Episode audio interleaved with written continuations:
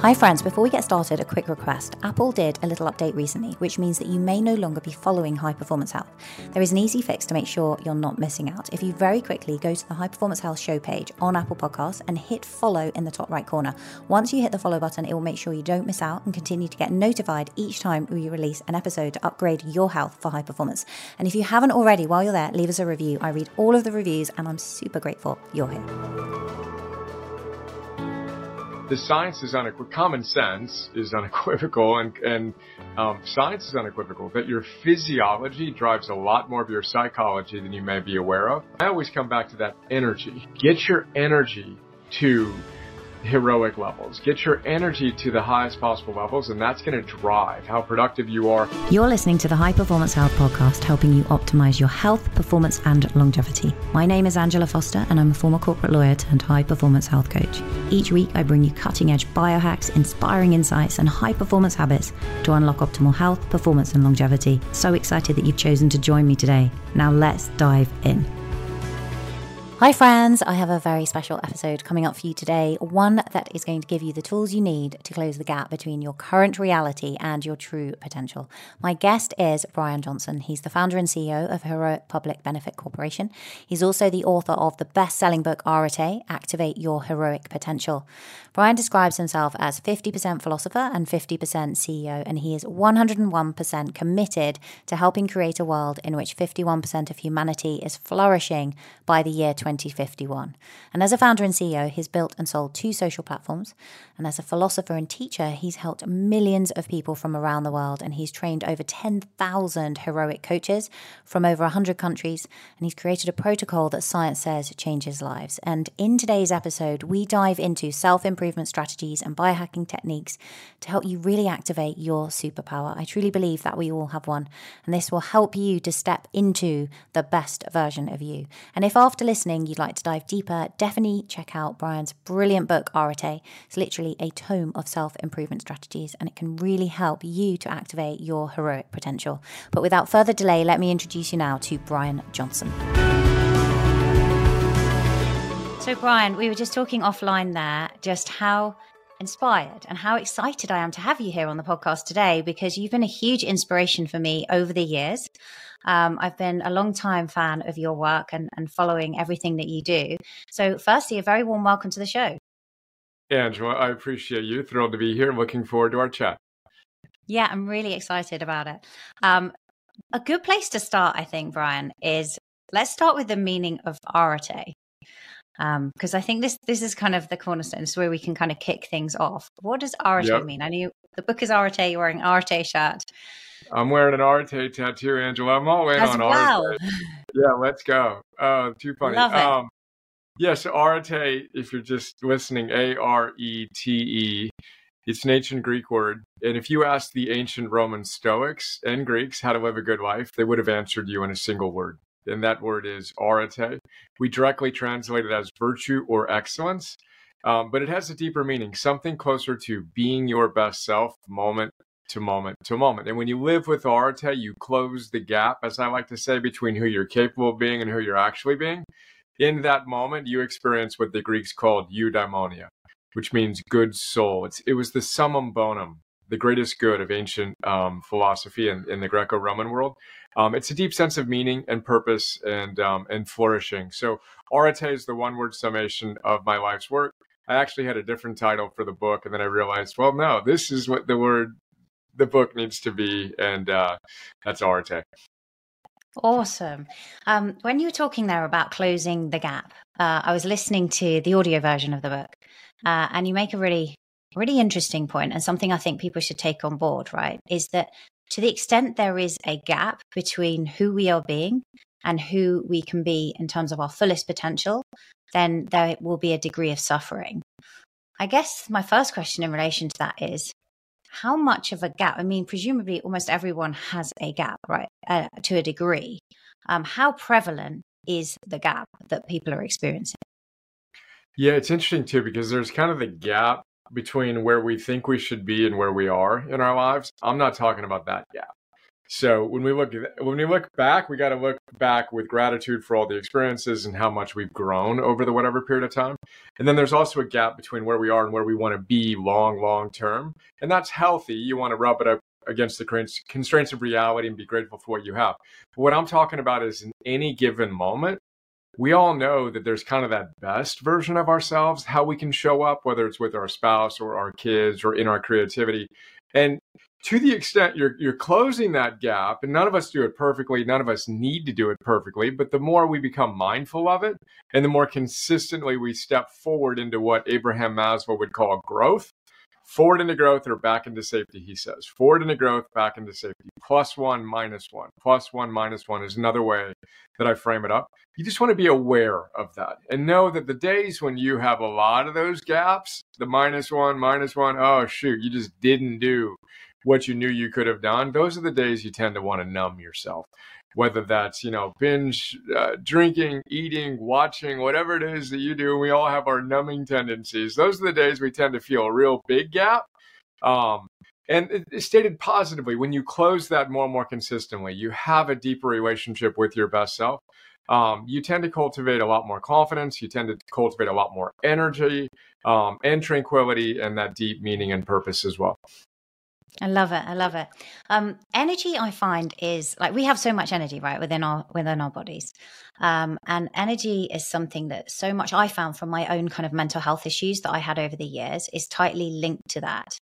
Um, what have you found? Your, I think one of the things that I find so inspirational about you is just how physically fit you are, alongside your success and your family life. You seem to like achieve it all, which is incredible and very inspiring for people. Um, what are the top ways that you keep your energy up so that you can truly like close that gap and step into the best version of you in each situation? Yeah, I appreciate your kind words and um, working hard to kind of integrate those. We call them the big three energy, work, and love. I think the first most important thing is to make the connection and to realize just how important our energy is. And we were talking beforehand that I used to be like you in the past, you know, where you just the last thing was taking care of yourself and you're eating and you're moving and you're sleeping was the last thing we prioritized. But the science is unequivocal. Common sense is unequivocal, and and um, science is unequivocal that your physiology drives a lot more of your psychology than you may be aware of.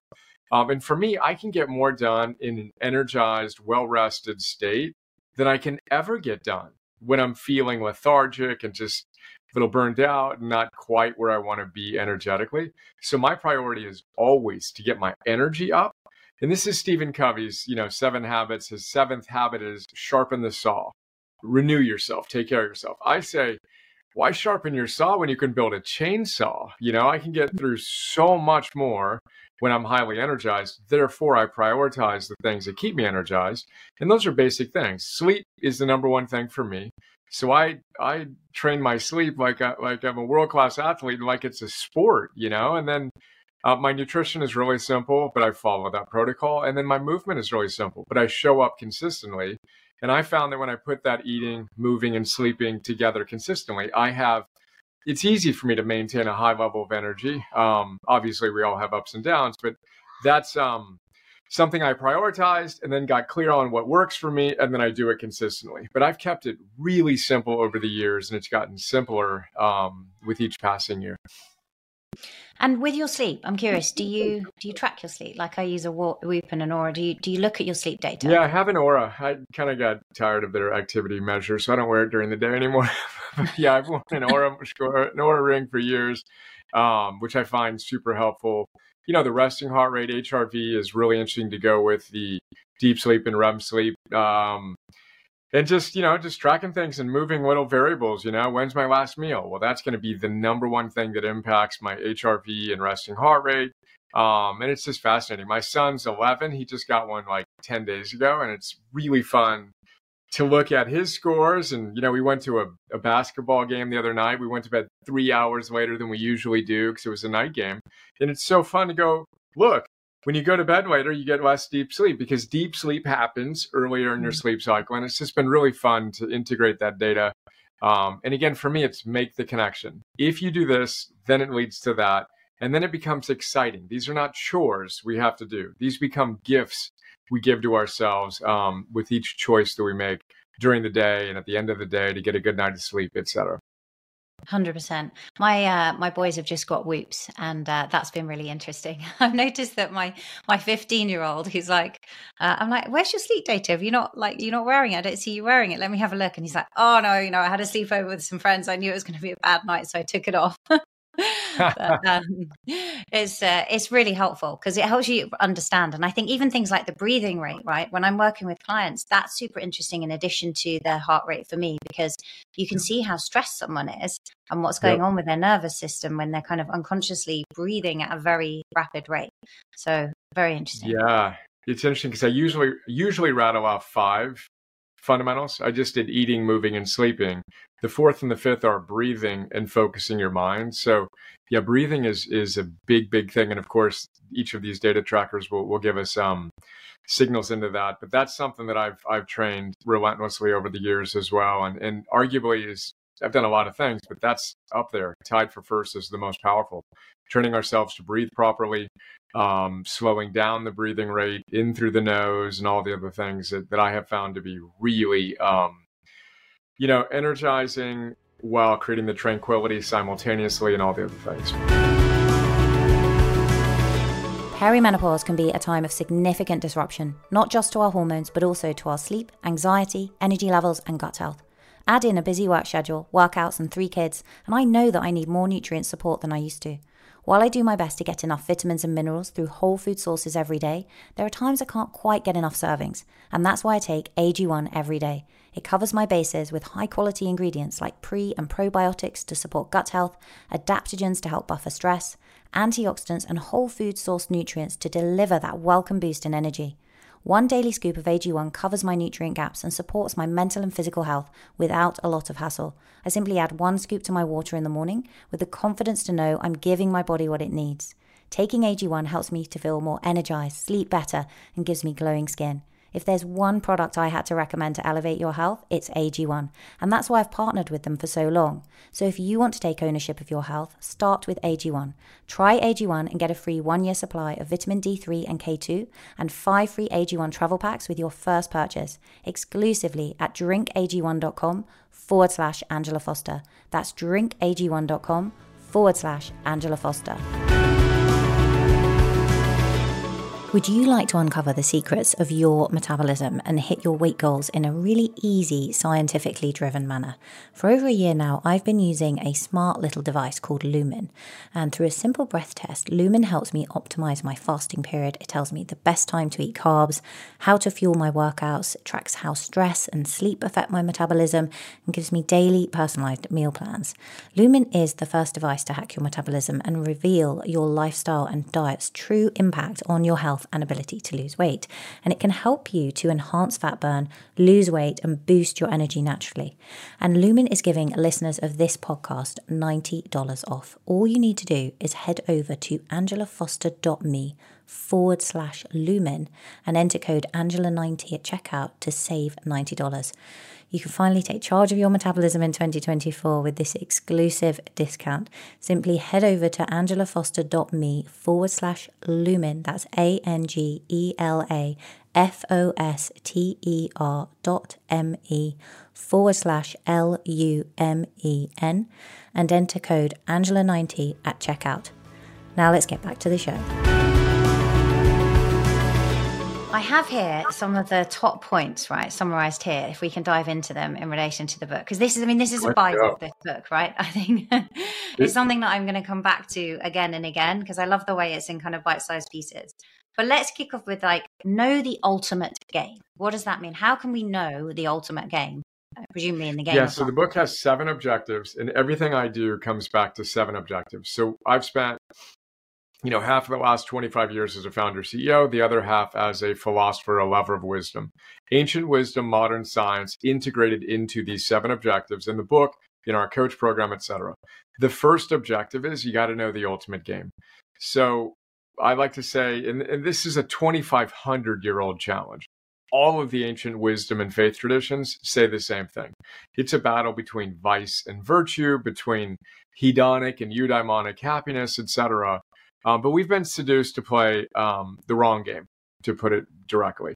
Um, to go after the fame, the wealth, the hotness, the extrinsic motivators, and nothing inherently wrong with them. But if we are predominantly oriented toward those extrinsic motivators, we will be less psychologically stable, is what scientists tell us, than people focused on the intrinsic motivators, becoming a better person, deepening relationships, and making a, a meaningful contribution to your family and, and community. Um, that's the ultimate game. And ultimately, the ultimate game is be your best self, live with arete in service to something bigger than yourself.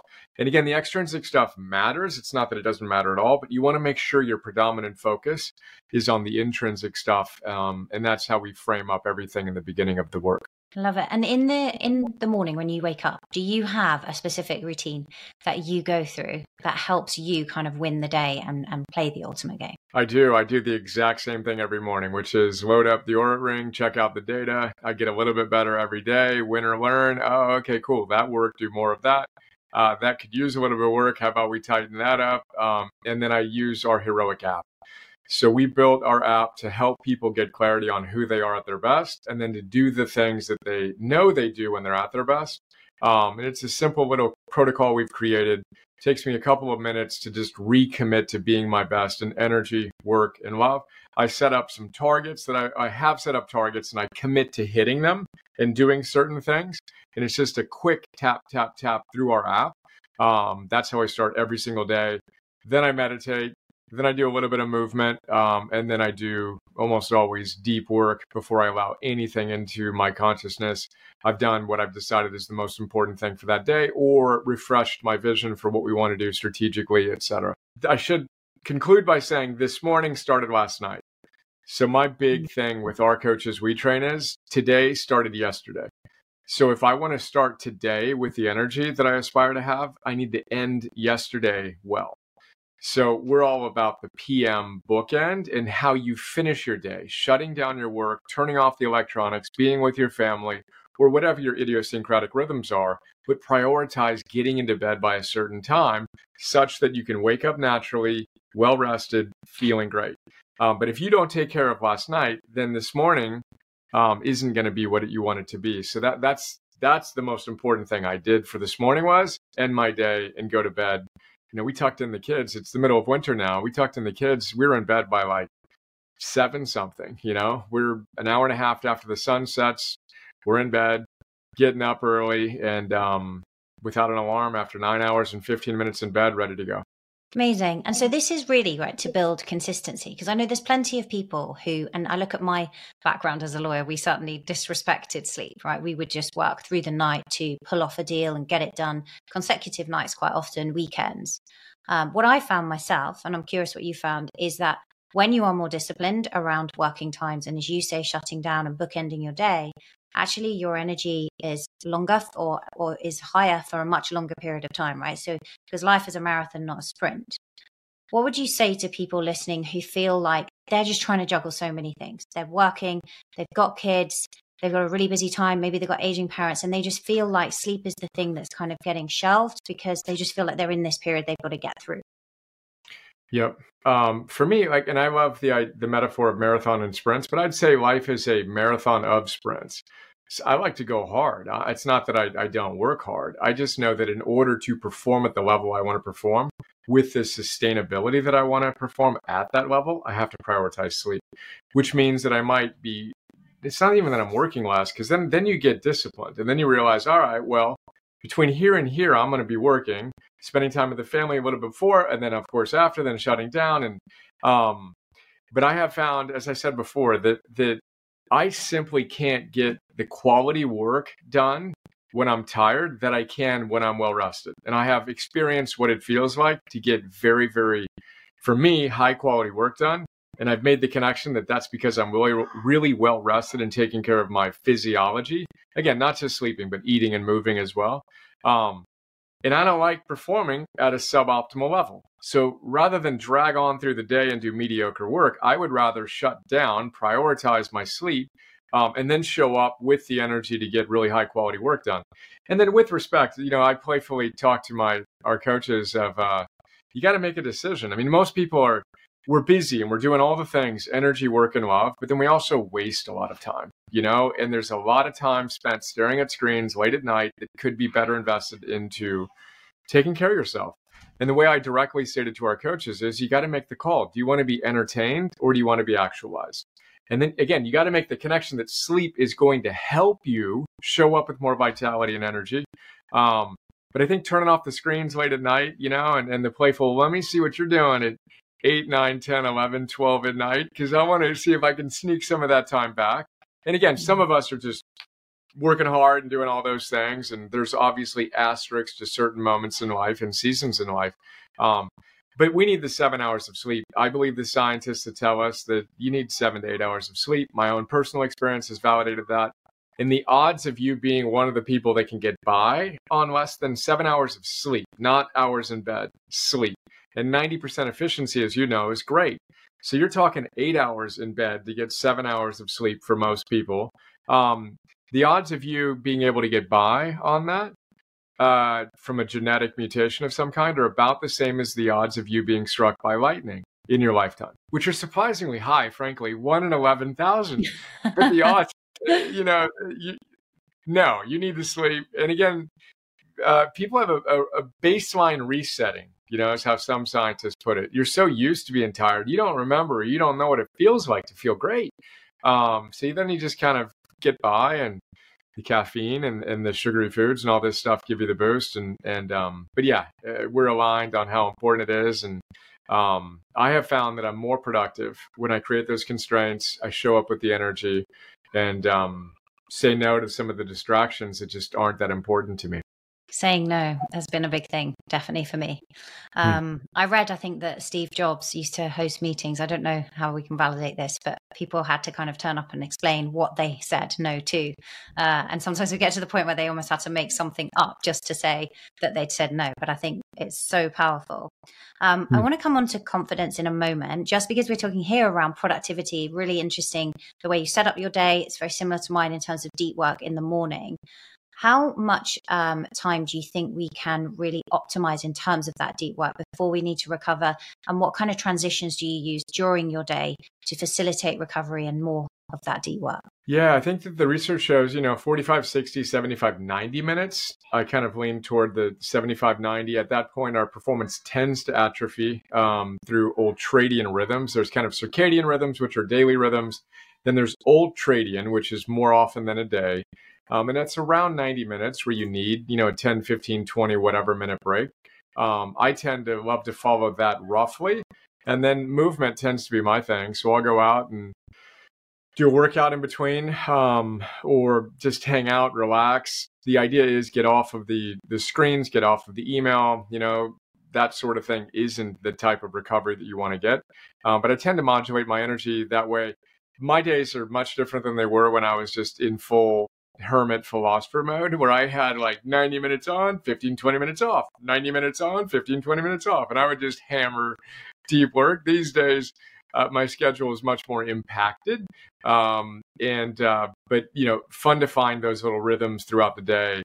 And then again, the most important being the big daily rhythms and uh, ending your day strong um, and then starting it strong. So we talk a lot about it. Darren Hardy um, who wrote The Compound Effect, talks about AM and PM bookends, and that you have more control over the beginning and the end of your day than the middle. So take control of that and do the most important things and then shut down completely so you can do the most important things. And you kind of create a rhythm on a macro and then on a kind of day within the day um, level. Basis as well. Um, the next one is force anti fragile confidence. This is interesting. Um, very interesting. How can we, be- well, I guess, how can we become anti-fragile right? My understanding of anti-fragility is that we're not just resilient and that we're coming back and able to hand another challenge. We're actually when we're anti-fragile we have more capacity to handle new challenges right? We're stronger. What have you found are the best is is that right? And what have you yeah yeah exactly. And that's yeah nassim taleb came up with that that word. So there's fragility which is you're hit by life and you break you know, like a package being sent in the mail. Handle me with care or I'll break. If you're resilient, you can handle more than you break down and bounce back faster, as you said. But that's where most people stop. I want to be resilient. He says, but what's the opposite of fragility? What if when life hits you hard, you literally got stronger? I mean, that's that's a fascinating thing to consider. And the metaphor that he uses is a wind will extinguish a candle, but the same wind will fuel a fire. So what if when life hits you, rather than break and rather than do the things you do when you feel overwhelmed, which tend to be the less than noble virtuous things, we kind of go off the rails, forget our New Year's resolutions and all the positive habits. And that leads to fragility because then you're overwhelmed and then you're going to be less well resourced to handle life stress and then things get kind of out of control. But what if when you get hard get hit hard, you slow down and you do the things you do when you're at your best, even when you feel overwhelmed and you don't feel like doing those things. If you can then use the trigger that used to blow out your candle and use it to fuel yourself to get stronger, you're anti fragile. And we talk about how to forge that anti fragile confidence. Confidence etymologically means intense trust, confidere, intense trust. Um, and, you know, trust is formed in any relationship by doing what you say you will do. So if you and I schedule a time and I don't show up, you may give me a pass, but if I don't show up again, you won't trust me and you shouldn't trust me. Now, if I want to trust myself to handle whatever life throws at me, I have to do what I say I will do. So if you say you're going to eat, move, sleep, and breathe, and focus your mind and spend time with your family in certain ways, and again, none of us are going to be perfect, but if you say you're going to do that in a certain way and you don't over and over and over again, you're eroding your trust. And you you shouldn't trust yourself to put it directly. Now, stated positively, when you get clear on who you are at your best, and we help people get clarity on that. And then when life hits you, you make sure you do those things. The very thing that used to knock you out makes you stronger. That's the basic idea of anti-fragile confidence. And you know, I like to say you get even three, five, ten percent better at this, you completely change your life. Because then the very thing that used to literally spin you off the rails becomes the thing that, that makes you stronger um, it's it's objective two in the book, and, and frankly, my favorite part of um, my philosophy. It's my newest tattoo, by the way. I just gave this one to myself on uh, New Year's. I got anti-fragile confidence. Um, it's kind of the thing that, that elite performers want me to talk about the most whether mm. it's professional sports teams or special forces operators like this is the the idea that they most um, want to hear us discuss what would be some quick wins for people that you know are thinking like they they feel underconfident? Maybe they're starting a new venture right? A new business. Maybe they're they've got a new promotion. What are some ways that they can um, help improve their confidence um, quickly in terms of quick wins that they can do? Obviously like creating that pattern of showing that they do the things they they say they're going to do is extremely helpful. But what have you yep. found where most people fall down and what they might need to change in order to get those quick wins yeah, what I like to do is is a little exercise where um, ultimately I want I want you to remember what you did when you're at your best, so that we've all experienced peak moments when we're showing up, we're energized, we're productive, and we're connected. So one of the simple exercises I have people do is to take out a piece of paper, draw a line down the middle, and put do on the upper left and don't on the upper right. And then think back to a time in your life when you were performing at a very high level in your energy, your work, and your love could be different times for different aspects of your life, but we've all had a day or a week or a month or a year or even a decade where we are really on. So I want to know what were you doing? And then I want to know what were you not doing? And then I want you to look at your current life and look at the things that, that you did when you're at your best that you're not currently doing. And let's install those habits again. You, you did them successfully before, which is a great sign. But we need to make your prior best your new baseline. It's a Josh Waitzkin idea. If you've achieved a certain level of success, energy, work, and love wise, and you performed at a certain level, you don't want to give up those gains, right? So a lot of people start, then they kind of slide back. All of us start and slide back, but you want to know who you are at your best to do, know who you are at your best and what you didn't do, um, and then systematically architect a life where you're doing the things you know are best for you, especially when you don't feel like doing it. And then the other most important thing is it's your kryptonites, the things that you're currently doing that you know you shouldn't be doing, the, the, changing those are the fastest way to change your life. Um, even you know, getting a good night of sleep. Maybe you're spending too much time on screens at the end of the day. That getting rid of that and giving yourself an extra hour of sleep is the fastest way to literally change your life overnight. You know, but but that's some of how I approach it, so we can get clarity on who we are at our best, and then start doing it more consistently to build that trust in ourselves, the physiology gets stronger, which is going to drive the psychology, and it becomes a, a virtuous cycle rather than a, a vicious cycle um, that goes the other way. Mm.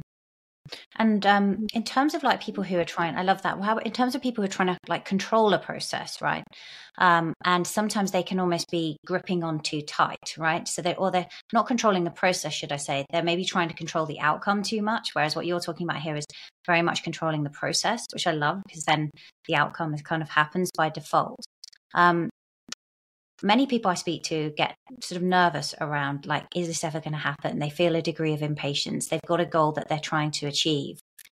How how do you help people kind of focus on that process and kind of have that degree of attachment that we need in order for life to flow more effectively? I found that we actually almost get there faster the less intense we are in terms of like holding on too tight. Yeah, I, I, love the separation between the process and the outcome. And clearly, we want to have goals, outcome goals that we're thinking about. So, if I'm John Wooden and I'm coaching the UCLA basketball team, to use a classic story, of course, he wanted to win a championship. They, they showed up, he won 10 out of 12, but he didn't focus on that. They all knew what they wanted to do, but then what they focused on, on was can we make today a masterpiece? Can we do the little things as well as we possibly can? And he focused on the most basic fundamentals of being a great basketball player.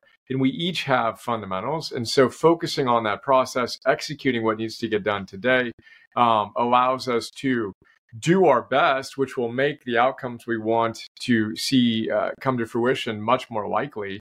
Whereas if we're anxious about, oh, is this working? Is it not working? We may not be doing the things that will help us get there. Um, but again, I always come back to that energy. Get your energy to heroic levels. Get your energy to the highest possible levels, and that's going to drive how productive you are, how connected you are, and that basic commitment with flexibility as well. We don't want to get rigid in anything that we do, um, but having that structure, having some spontaneity, um, and then continuing to show up, and then using the data. You know, the data is going to be important. Of some things will work, other things won't um, and adjusting accordingly. Um, but keeping your energy up, getting your soul force activated, as we like to say, is always going to be, from my vantage point, the most important thing. Your consciousness is your business's most valuable asset. Whereas a leader, your mindset, who you are, how you're showing up is the most important asset. We need to act like it, prioritize it, um, and invest in it through the activities we're talking about. What are some ways that people can improve consciousness? Um, do you like engage in meditation practices? What are the ways that they can really kind of develop that, if you like? Yeah, I do. I mean, but again, that comes at the end. So I got eating, moving, sleeping, breathing, focusing. So I'm training my mind. You know, I meditate every day. I'm, I'm trying to limit the amount of technology I'm using and when I'm using it such that I can put my attention where I want, when I want, for how long I want, which scientists say that ability to shine the spotlight of your attention on what you want, when you want, for how long you want is one of the most important hallmarks of a happy, flourishing person. Modern society, of course, is chipping away at that ability, especially in the next generation, um, and that's that's a really important thing to consider. But I can't overstate, and I know I'm being repetitive, the importance of the basic fundamentals. Your ability to focus your mind is a downstream effect of, well, how are you eating, moving, and sleeping? Because if you're tired, it's going to be more difficult. You know, if you're eating a lot of, of sugary foods and refined foods, it's going to be more difficult. Your gut produces 80, 85, 90% of your body's serotonin vis-a-vis your brain, which produces a very small amount. So if you want to optimize your your mood and your ability to focus, eat well, move your body. I mean, John Ratey of, of Harvard MD psychiatrist says exercise is like taking a little bit of Ritalin and a little bit of Prozac. You're focusing your mind and you're boosting your mood. So all of these things that don't appear to be related to your mind are, you know, a strong body. And some of the reason why I train is my mind is strong as it relates to my body being strong. So can I get the whole um, you know, it, it package kind of integrated um, in a powerful way. But yeah, I, I meditate and I have every single day for 17 years now. I've missed one day in 17 years, and you know um, that's important. And and then when you're doing something, do it. Be focused on the thing you decided is most important. Most people are kind of splitting their attention across a, an array of things, so we can train our mind all day, every day as well. and notice how often we get hijacked by multiple things and, and bring ourselves back to that point of focus, I think is another powerful way to train our consciousness. I love that. Have you found a specific time of day that you think is uh, good to meditate? I know many people do it in the morning. Some people prefer kind of an afternoon meditation to kind of create that uh, gap and that boost in energy and focus for the afternoon. I'm curious what you found and with all the coaches you've trained. I'm a morning guy. So there's a couple of things that come to mind. One, you want to reduce the variability of your behavior, is again how scientists put it. So any habit you want to install, you want to anchor it to, to some other activity. And you want to do it at that particular time as regularly as you can. So for me, I meditate first thing when I wake up every single morning with very few exceptions. Now, different people have different idiosyncratic rhythms. Uh, my wife's is different than mine, but that's when I, I choose to meditate. Um, and then the PM is a nice addition. And if that's your preferred time to do it, then perfect. The key is do it. You know, even 15 minutes of meditation today will, will pay for itself tonight in falling asleep faster and getting into deep sleep and staying in deep sleep longer. So it's not a waste of time um, for a lot of reasons. You're going to pay it back with the better sleep. You're going to be able to focus on things and be more productive during the day. And you're going to learn how to flip the switch on your fight or flight sympathetic nervous system and get into that calm, confident, parasympathetic, relaxed, energized, tranquil state. So it's a really, really powerful skill um, but I, prefer to do it in the morning and then you know, even a breath or two or three during the day, even while you're doing dishes and, and driving driving your car to work or back home, like that we call it flipping the switch, you know, just just assuming a posture of relaxed, calm confidence. Breathing in for us, we coach our our coaches to breathe in through your nose, down into your belly, exhale slightly longer than your inhale, fastest way to relax yourself. I mean, a single breath at any point of the day again, willpower scientists say that's the fastest way to boost your willpower is one nice, calm, deep breath. Do that for a minute. You've got a little micro meditation. Um, you don't need to move to the Himalayas and meditate for two hours a day to get the effects, you know. I love it. I love it. You're making it so nice and easy. And, and that's the most important thing that people can take this away and do it. Um, I'm guessing so the optimize your big three has got to be the sleep, the nutrition, and the movement first, right? They're the top ones. So that's the big three as we discuss it. Um, we talk about the fundamentals more in the sixth objective, which is dominate the fundamentals, which we've been talking about a lot. And then the big three is is I basically frame it up where objective one is know the ultimate game. Objective two is forge anti-fragile confidence. Rule number one of the, of the ultimate game is it's supposed to be hard. So we've been seduced to play the wrong game and we've been seduced to think it should be easy. And if it isn't easy and you aren't winning the Instagram followers and square footage game and all the extrinsic stuff, then you think something's wrong with you, which is one of the reasons 80% of us are struggling from anxiety and other, you know, psychological challenges. You can connect that back to the physiology, but but then I move to all right, let's simplify everything. Freud, with whom I don't agree on most things, but I do agree when he said that a good life comes down to two things. If you can get your work and your love optimized, you're going to have a good life, your work and your love. But then again, I say if your energy isn't great because of poor lifestyle choices, good luck showing up in either your work or your love. So that's where our big three comes in energy, work, and love. And then how do we get energized, productive, and connected? You get those things right. And um, I believe you're 80, 90% of the way toward creating a great life. Awesome. When you mentioned there's something I want to pick up there around, um, I, I just wrote down that we've been seduced to think it's easy. There's kind of a big movement around, you know, I guess the law of attraction world that if you're on a high vibe, you can attract everything that you want into your life.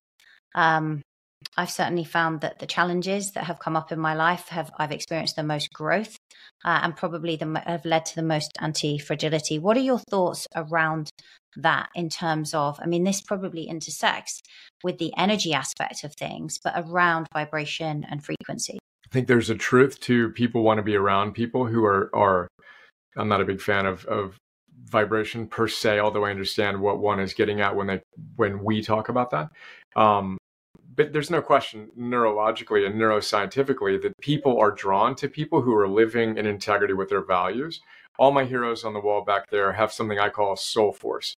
It's an ineffable moral charisma that people feel in the presence of people who are living in integrity with their values, who know what they want, who are mission driven, who are driving toward that, but are also doing the things to create those things. Um, I believe that that things do happen you can't explain when you are living in integrity with those values. You have clarity on what you want, etc. I adamantly do not agree with the basic idea of the law of attraction that states that you simply need to imagine that which you want to see manifested in your life. The science, as I understand it, is unequivocal. You need to have a sense of what you want, but then you need to rub it up against reality. You need to see what obstacles you will un- inevitably face in pursuit of bringing that to reality. And then you need to create a plan such that you can meet those obstacles, such that you can um, create the life that you want. All the research done, and Gabrielle Oettingen is the leading researcher in this field, unequivocally prove that the people who get what they want are the ones that work through that process. Um, and the people who just imagine what they want but then don't uh, embrace reality, then figure out how they're going to move under and over and through obstacles, don't get what they want, whether they're trying to lose weight or trying to get a new job or whatever. Those who are able to mentally contrast their ideal state with their current reality create what's called a necessity to act. And then they do the things they need to do. Now, you want to maintain faith, you want to maintain hope and optimism while you take action and you go over, under, through any and all obstacles because you've got what it takes to make it happen. Uh, that's my orientation and how I think we forge a true, deep, grounded sense of anti-fragile confidence. And again, people feel that. Then there's this this um, Barbara Fredrickson, another one of my favorite scientists, calls it buoyancy in those people, where they have levity, they have a vision of the future, but they also have gravity. They're grounded in reality. And if you are just a little bit too manicky and too too high and have too much levity, you, people don't trust that and you don't trust yourself in that because you know you're deluding yourself. But when you can ground that into reality and have a healthy relationship between your dreams and the challenges you'll need to conquer in order to make those dreams a reality um, there's a, a, deeper sense of integrated um, coherence. Um, and again now a long answer to your short question but that, that's how i think about that no, it's a great answer, and I think um, you, the point you make there around having a plan is so important, right? But I also want to draw out what you said around having faith, because I think this is where a lot of people maybe find it a struggle because they don't have that. And I think Hal Elrod talks about the miracle equation. Part of that is unwavering faith, right? And faith in yourself and the fact that you can get there. Um, how can we develop more faith when we're on this journey?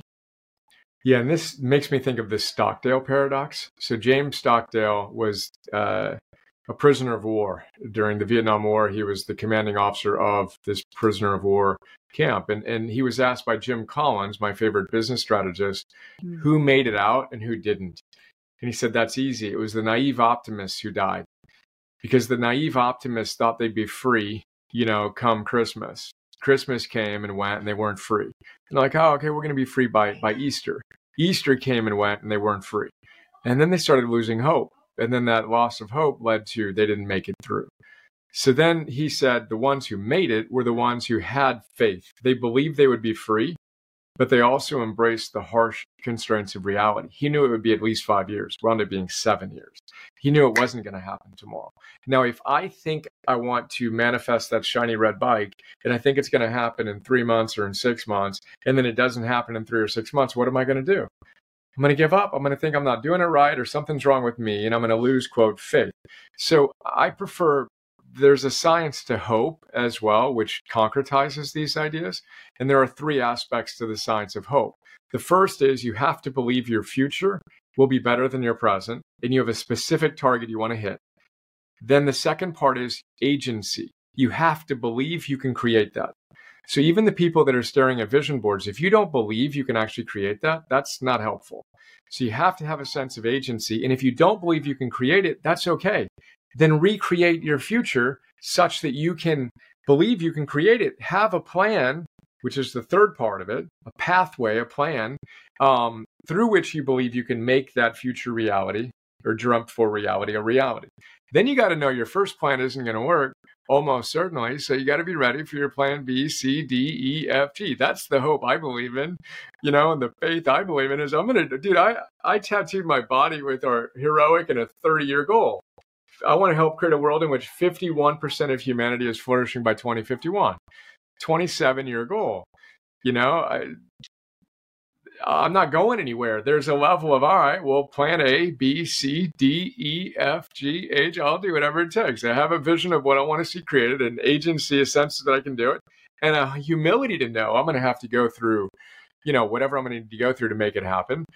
Um, but that, that's kind of how I think about hope combined with Gabrielle Oettingen's work, which is phenomenal. Her book is called Rethinking Positive Thinking.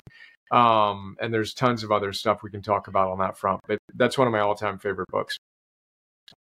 I've made a note of that. I think um, I think the military talk mm-hmm. about this, don't they, as well? They always expect the first plan to fail, right? It will uh, never survive first contact with the enemy, is the phrase they use. So they have a plan B and a plan C ready to go. Um, they've also trained on the most basic fundamentals. So they've relentlessly train until they can do the most basic thing they train so they don't train until they get it right. They train until they can't get it wrong. And there's a big difference between those two things. And that's what I'm talking about eating, moving, sleeping, breathing, focusing our minds. We need to relentlessly train and get better and better and better at that, such that our highs become higher, our lows become higher. And in many ways, our, our new lows are higher than our prior highs. That's what becomes exciting when we start really architecting our lives living in integrity with these ideas. Again, never perfectly, but more and more consistently. Um, but yeah, that's that's one of the truisms. It doesn't mean you don't plan. It means that you plan, and then you have contingency plans, and then you do the little things, especially when you're feeling overwhelmed. Um, Nims Purja, uh, he's in a Netflix documentary called 14 Peaks. He set the record for climbing 14 8,000 uh, meter tall mountains, the death peak, death zone mountains, you know. He did it in seven months. The prior record was seven years. He says the higher the mountain, the more important the most basic fundamentals are. You better be doing the smallest little things well. So when you're facing huge challenges, whether it's the promotion you talked about, or the new business, or new relationship, or a struggling relationship, or a struggling business, that's when the small things matter the most. And it's when most people stop doing the small things. And that's when most people become fragile and fall apart and all the other things. When we could use those opportunities to double down on the small things however boring they may seem to you knowing that that process that execution of the basic fundamentals will give you the best shot at um, manifesting i don't like that word the ideal outcome that you have for yourself you know it's so true it's so true and i love the fact that you're you're saying all the things that i talk about because i think people often will think um you know i'm just too busy to do this stuff but actually it is as you say the fundamentals. I think the other trap maybe is when you're doing really really well and then you let go and you don't have the humility to see where you are and you kind of think everything's fine and then you start eating badly and letting go of the habits that got you there um, yeah. how can we kind of embrace i guess if humility is the right word that at the same time so that we can continue to grow yeah. and elevate humility is the perfect word i mean it's wisdom which will include the humility and just um, to go back to your point of i'm too busy to do these things Stephen Covey uses the metaphor of walking into a forest you see a, a, a woman or a guy sawing down a tree and they're working and working and working and not getting anywhere. And you can tell that their dull, their their their blade is dull, right? So you politely encourage them to consider sharpening their saw, and they tell you, "I'm too busy to slow down and sharpen my saw." To which you say, "All right, well, let me not be that person." It's kind of the equivalent of going on a road trip and you got you want to get there so fast and you're going so fast and your gas tank is being going down and down and down well you need to stop for gas. Like that's just a wise prudent thing. And if you don't do it before you run out you well you're then going to have to spend a lot more time figuring out how you're going to get gas to you in the middle of nowhere and calling whatever you need to call. So that's just what wisdom you know and the discipline to know how to play this game well and then to systematically architect it. But again, great performers in any domain train their recovery as much as they train their performance. This isn't um, it, it it's uh, unfortunately not uh, commonly practiced, but it's pretty commonsensical. You know what I mean? Like, of course, we need to do these things if we want to show up powerfully. Um, and then you got to deal with whatever laziness you may have. Fear and laziness, as my coach Phil Stutz would put it, you know, two things that are getting in the way for all of us. Like, let's deal with it, have fun with mm-hmm. it, and um, do what needs to get done. You know. Yeah, I remember listening to you talk about fear and laziness in the book. Um, how do we make today? That's the next one, a masterpiece. I love that. I think just waking up and thinking, how can I make today a masterpiece? It's a pretty amazing question. Yeah, and we've talked about a lot of that. So then, first and most importantly, think about that. What would a masterpiece day look like for you? And then think about your AM and your PM, where you tend to have more control. Um, and then, as I said before, remember that today started yesterday. So, how you end your day is the most important thing for the next day. So, technically, in my world, your PM counts twice because yesterday's PM drove today, and then you're going to have another PM today that will drive tomorrow. So, really um, getting clarity on how you can end your day strong, and then waking up feeling energized and refreshed. What can you do in the morning um, that would make today a great day? and then the exercise we did on the do and the don't then I would want you to look at those things you want to do and think about when they're going to go into your day. How are we going to stack your day so you're doing the things that help you feel energized? Um, that's a quick look at how I think about you know creating masterpiece days that kind of pulls in a lot of the things we've already discussed. The next step is to master ourselves, possibly one of the harder ones and one of my so if forging anti-fragile confidence and and master yourself which is objective five those two are my favorite. Um, you know there's an art and science to behavioral change. James Clear's atomic habits. BJ Fogg's tiny habits. Charles Duhigg's power of habit. I talk about a lot in the book and in my work. Um, but the first important thing there is BJ Fogg tells us that when most people and all of us have failed trying to change certain behaviors, every single one of us, but we tend to think that it must be something wrong with us, that it must be a character flaw. He says, well, what if it's a design flaw? What if you just haven't been taught how to install and delete habits? Because there is a specific way to get good at installing and deleting habits. And again, the first step is to have a healthy amount of compassion mixed with a healthy amount of, of accountability of what needs to change.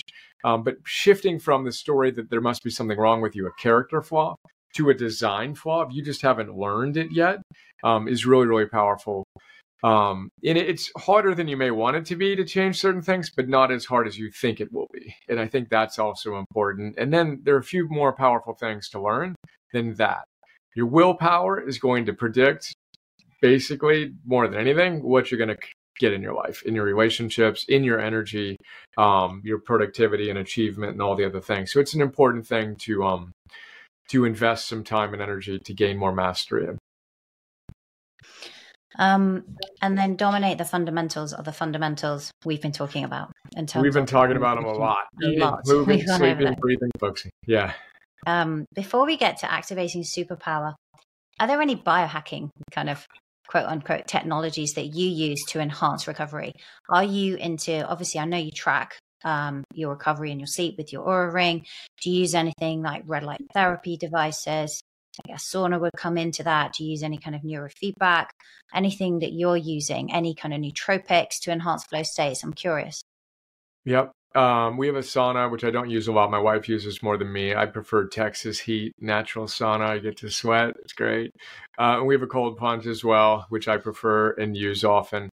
Um, and uh, those are my primary things. We got the red light and all the other things. I don't really use that as a therapy per se. Um, we have a PEMF machine. Um, we've got some other technology that we use, uh, which kind of supplements, you know. But for me, it's it's the most obscenely basic stuff that I think drives most of it. And you can go pile on all these kind of ancillary things. Um, it, you know, the cold plunge and others, they're, they're powerful tools nothing's more powerful than quit drinking your sugar. That's rule number one in our nutrition philosophy, you know, and reduce or eliminate the refined foods. Like these very foundational things will drive so much for us. Um, but yeah, I do I do a handful of things. Um, but for me, it's again nothing's gonna uh, give me a higher return on my invested energy than sleep. for example, and True. simple movement and simple great nutrition, etc. Yes, so important. What about in terms of your workspace when you're setting up uh, work? Do you have a kind of like anything that you do that kind of shifts your brain into the gear of like now I'm going into deep work? So like the routine is always the same, or the way it looks, or something you do where there's a little bit of music you listen to before. Do you do any of those things?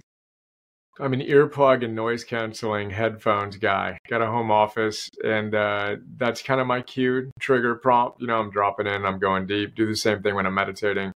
Um, but yeah, uh, I, I'm repeating myself, and it's almost obnoxious. It's getting myself into a state, an energetic state through the preceding 24 hours that allows me to go. Mm-hmm. If I'm, and then doing it early. So if I want to do truly creative work, I do it before I do anything else. I can do decent work, obviously, after I've looked at my email or looked at, you know, incoming messages and whatnot, but I do my best work. Good night of sleep, meditation, boom. What's the most important thing that I could do? Whether it's, you know, writing a philosopher's note, one of the things I do, or doing business strategy, or drafting a couple of emails before I even go into email, doing it in offline mode and like communicating in a certain way. Um, I try to do those things. I'm creative before I'm reactive, is how I frame it up, and mm-hmm. identifying mm. the most important thing and then doing it. Um, but yeah, I'm not a big music guy. I like silence, and uh, yeah, I'm just going that way. Um, one of the things that came out for me when I was reading the beginning of the book was a story where you're kind of coaching your son. And the thing I picked up on there is just your presence in your relationships, which is just beautiful.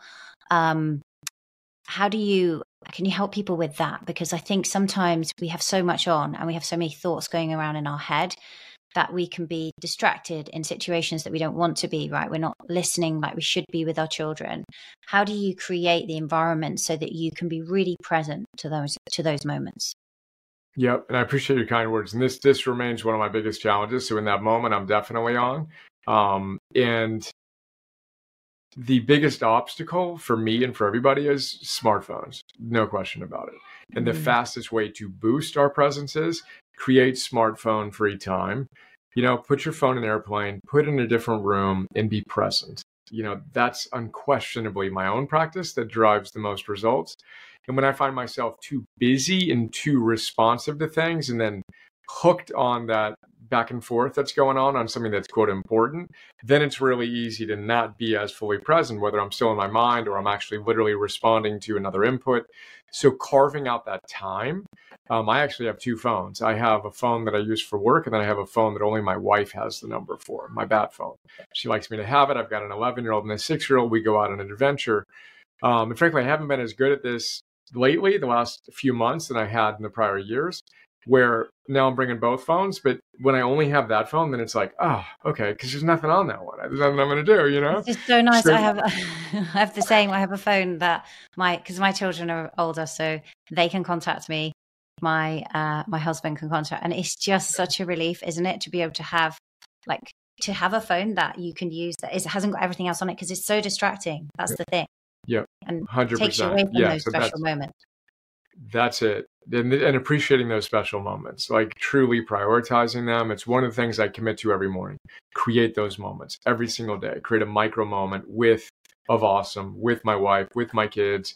Give my wife a kiss. Give my ki- my kids a hug. You know, little tiny things that that matter and will shape the quality of the relationship now and in the future. But yet, technology for sure, I think, is the biggest barrier and the biggest. Uh, the removal of it is the is the most powerful pathway to connection. Mm, for sure.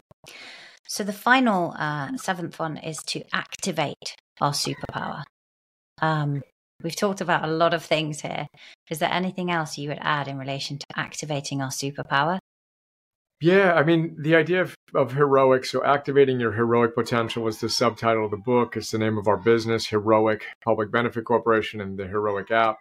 Um, but I think that we, each of us, and whoever's listening to this, you, you are the hero we've been waiting for. So, what we need to do is live in integrity with our highest ideals. When we do that, objectives one, two, three, four, five, six, you know the ultimate game. You're forging anti fragile confidence. You're optimizing your energy, work, and love. You're making today a masterpiece. You are mastering yourself. You're dominating the fundamentals. When you do that, even marginally better than you currently are, you activate the latent potential within you and you create what I would call, and I got the, the phrase from Gandhi, a sense of you you have a soul force, like a power that's that's difficult to describe, that all of my heroes on the wall back here have. It's that ineffable quality. Um, the ancient Chinese philosophers would call it moral charisma, which was the whole point of their philosophy was to activate that. People, you want to be around people with that quality people want to be around people with that quality. And I believe it's the natural byproduct of living in integrity with your ideals. Again, Gandhi called it soul force. Martin Luther King, who, of course, Gandhi was his hero, talked about soul force in his I Have a Dream speech. I believe it's the latent power within each of us that is activated when we live in integrity with you know, whether you align with all the ideas I discussed, whatever your philosophy is, are you living in integrity with it? The more you do that, the more you're going to activate that, the more joy you're going to feel, um, the more meaning you're going to feel, the more people are going to want to be around you, you and follow your leadership and all the other things that we aspire to create in our lives. Amazing. And I've noticed when I um, I do a lot of work with biofeedback and heart rate variability that when people are living in integrity with that, it improves things like heart rate variability, which is so um, fundamental to health. Um, before you go and we link to where people can find out more about you, um, you've been so generous with your time. Um, what, uh, who would be the person that you would want to meet if you could? You have lots of pictures behind you. If you could have a conversation with someone, who would it be and what would you ask them? I'd hang out with these two guys back here. So I've got Epictetus and Marcus Aurelius, two of my favorite heroes. Um, and I feel like I do hang out with them every day. You know, part of my meditation routine is I do a certain practice every day. So there's a breath work, there's you know virtues that I I um, kind of bring to mind, and then I literally talk to my heroes. They kind of come to life off of my wall where I've got them right now, um, and I connect with them and. They give me guidance and, and leadership, and it's one of the ways that I help people get clarity on that too. Is is asking them like, who are your two favorite heroes? Who comes to mind for you? I have so many. I mean, for me, one of them is actually alive still because it was such a, he was so instrumental after I, I left law and I was really burnt out. I had terrible depression. I was in, I was hospitalized and had pneumonia. And for me, like Dr. Joe Dispenza's Breaking the Habit of Being Yourself was the book that that was where I started, right? Because I had to kind of like create a new self. And so, but he, he's alive right now. Um, so I don't know. I have so many, like so many like books that I read. I think like one of the things that I, as well, when I look at like, um, I'm sort of moved away from religion, but more into spirituality, which there's a kind of a difference. And when I look at uh, Neville Goddard's work, The Power of Awareness and the stillness that brings, I'd love to have conversations with him. But yeah, so many, I guess. That's awesome. And the good news is we get to have those conversations. Sometimes it's one way with the uh, you know the books we get to read but to me that's that's what reading a great book is is we get to have a conversation with these people we mm-hmm. admire and um, we don't need to wait. But anyway those are two of the people i'd love to hang out with and um, feel blessed to get to hang out with them however virtually. Awesome. Where can people find more? Uh, there's various ways right? There's the book there's the app which uh, which is awesome. So many videos in there. Like I love, I it's kind of my go to when I want to really get like a really good summary and training on something I've read. Um, but please share and and how should also people approach the book? I think because for me, I'm working my way through it. It's big, and you want it to be so inclusive in it, which I think is phenomenal. It's not something I feel I want to rush. Um, how should people kind of really engage with your work, Brian, to get the most out of it? Yeah, you can get Arete wherever you buy books, and then Heroic um, you can find in your iOS, Android app stores. Heroic, we're the training platform, and then on the web it's heroic.us or heroic.us slash um, book. Um, but yeah, those are the best ways. Uh, we talked a lot about the ideas in the book. Um, we've trained 10,000, you know, coaches from 100 countries around the world is a big thing we do with Heroic. Um, and then the app has a lot of other things, the videos you talked about, distilling ideas from great books.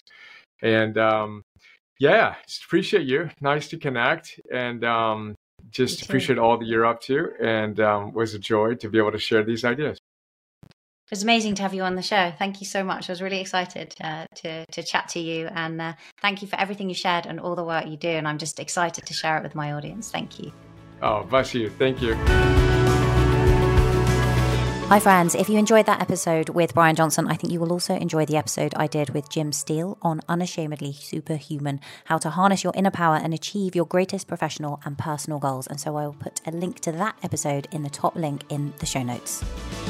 I hope today's episode inspired you on your journey to vibrant health and high performance. Make sure you check out the show notes for a summary of all the important links to everything we talked about. And if you enjoyed this episode, hit the follow button and share it with a friend on social media or leave a review over on Apple Podcasts. Remember, achieving high performance health is about getting 1% better each day. So think about one thing you learned from today's episode and start implementing it today. Share with me what you've learned on social media over at Angela S. Foster. I love hearing from you and connecting with you. Have a beautiful day and always remember you are worthy of your dreams.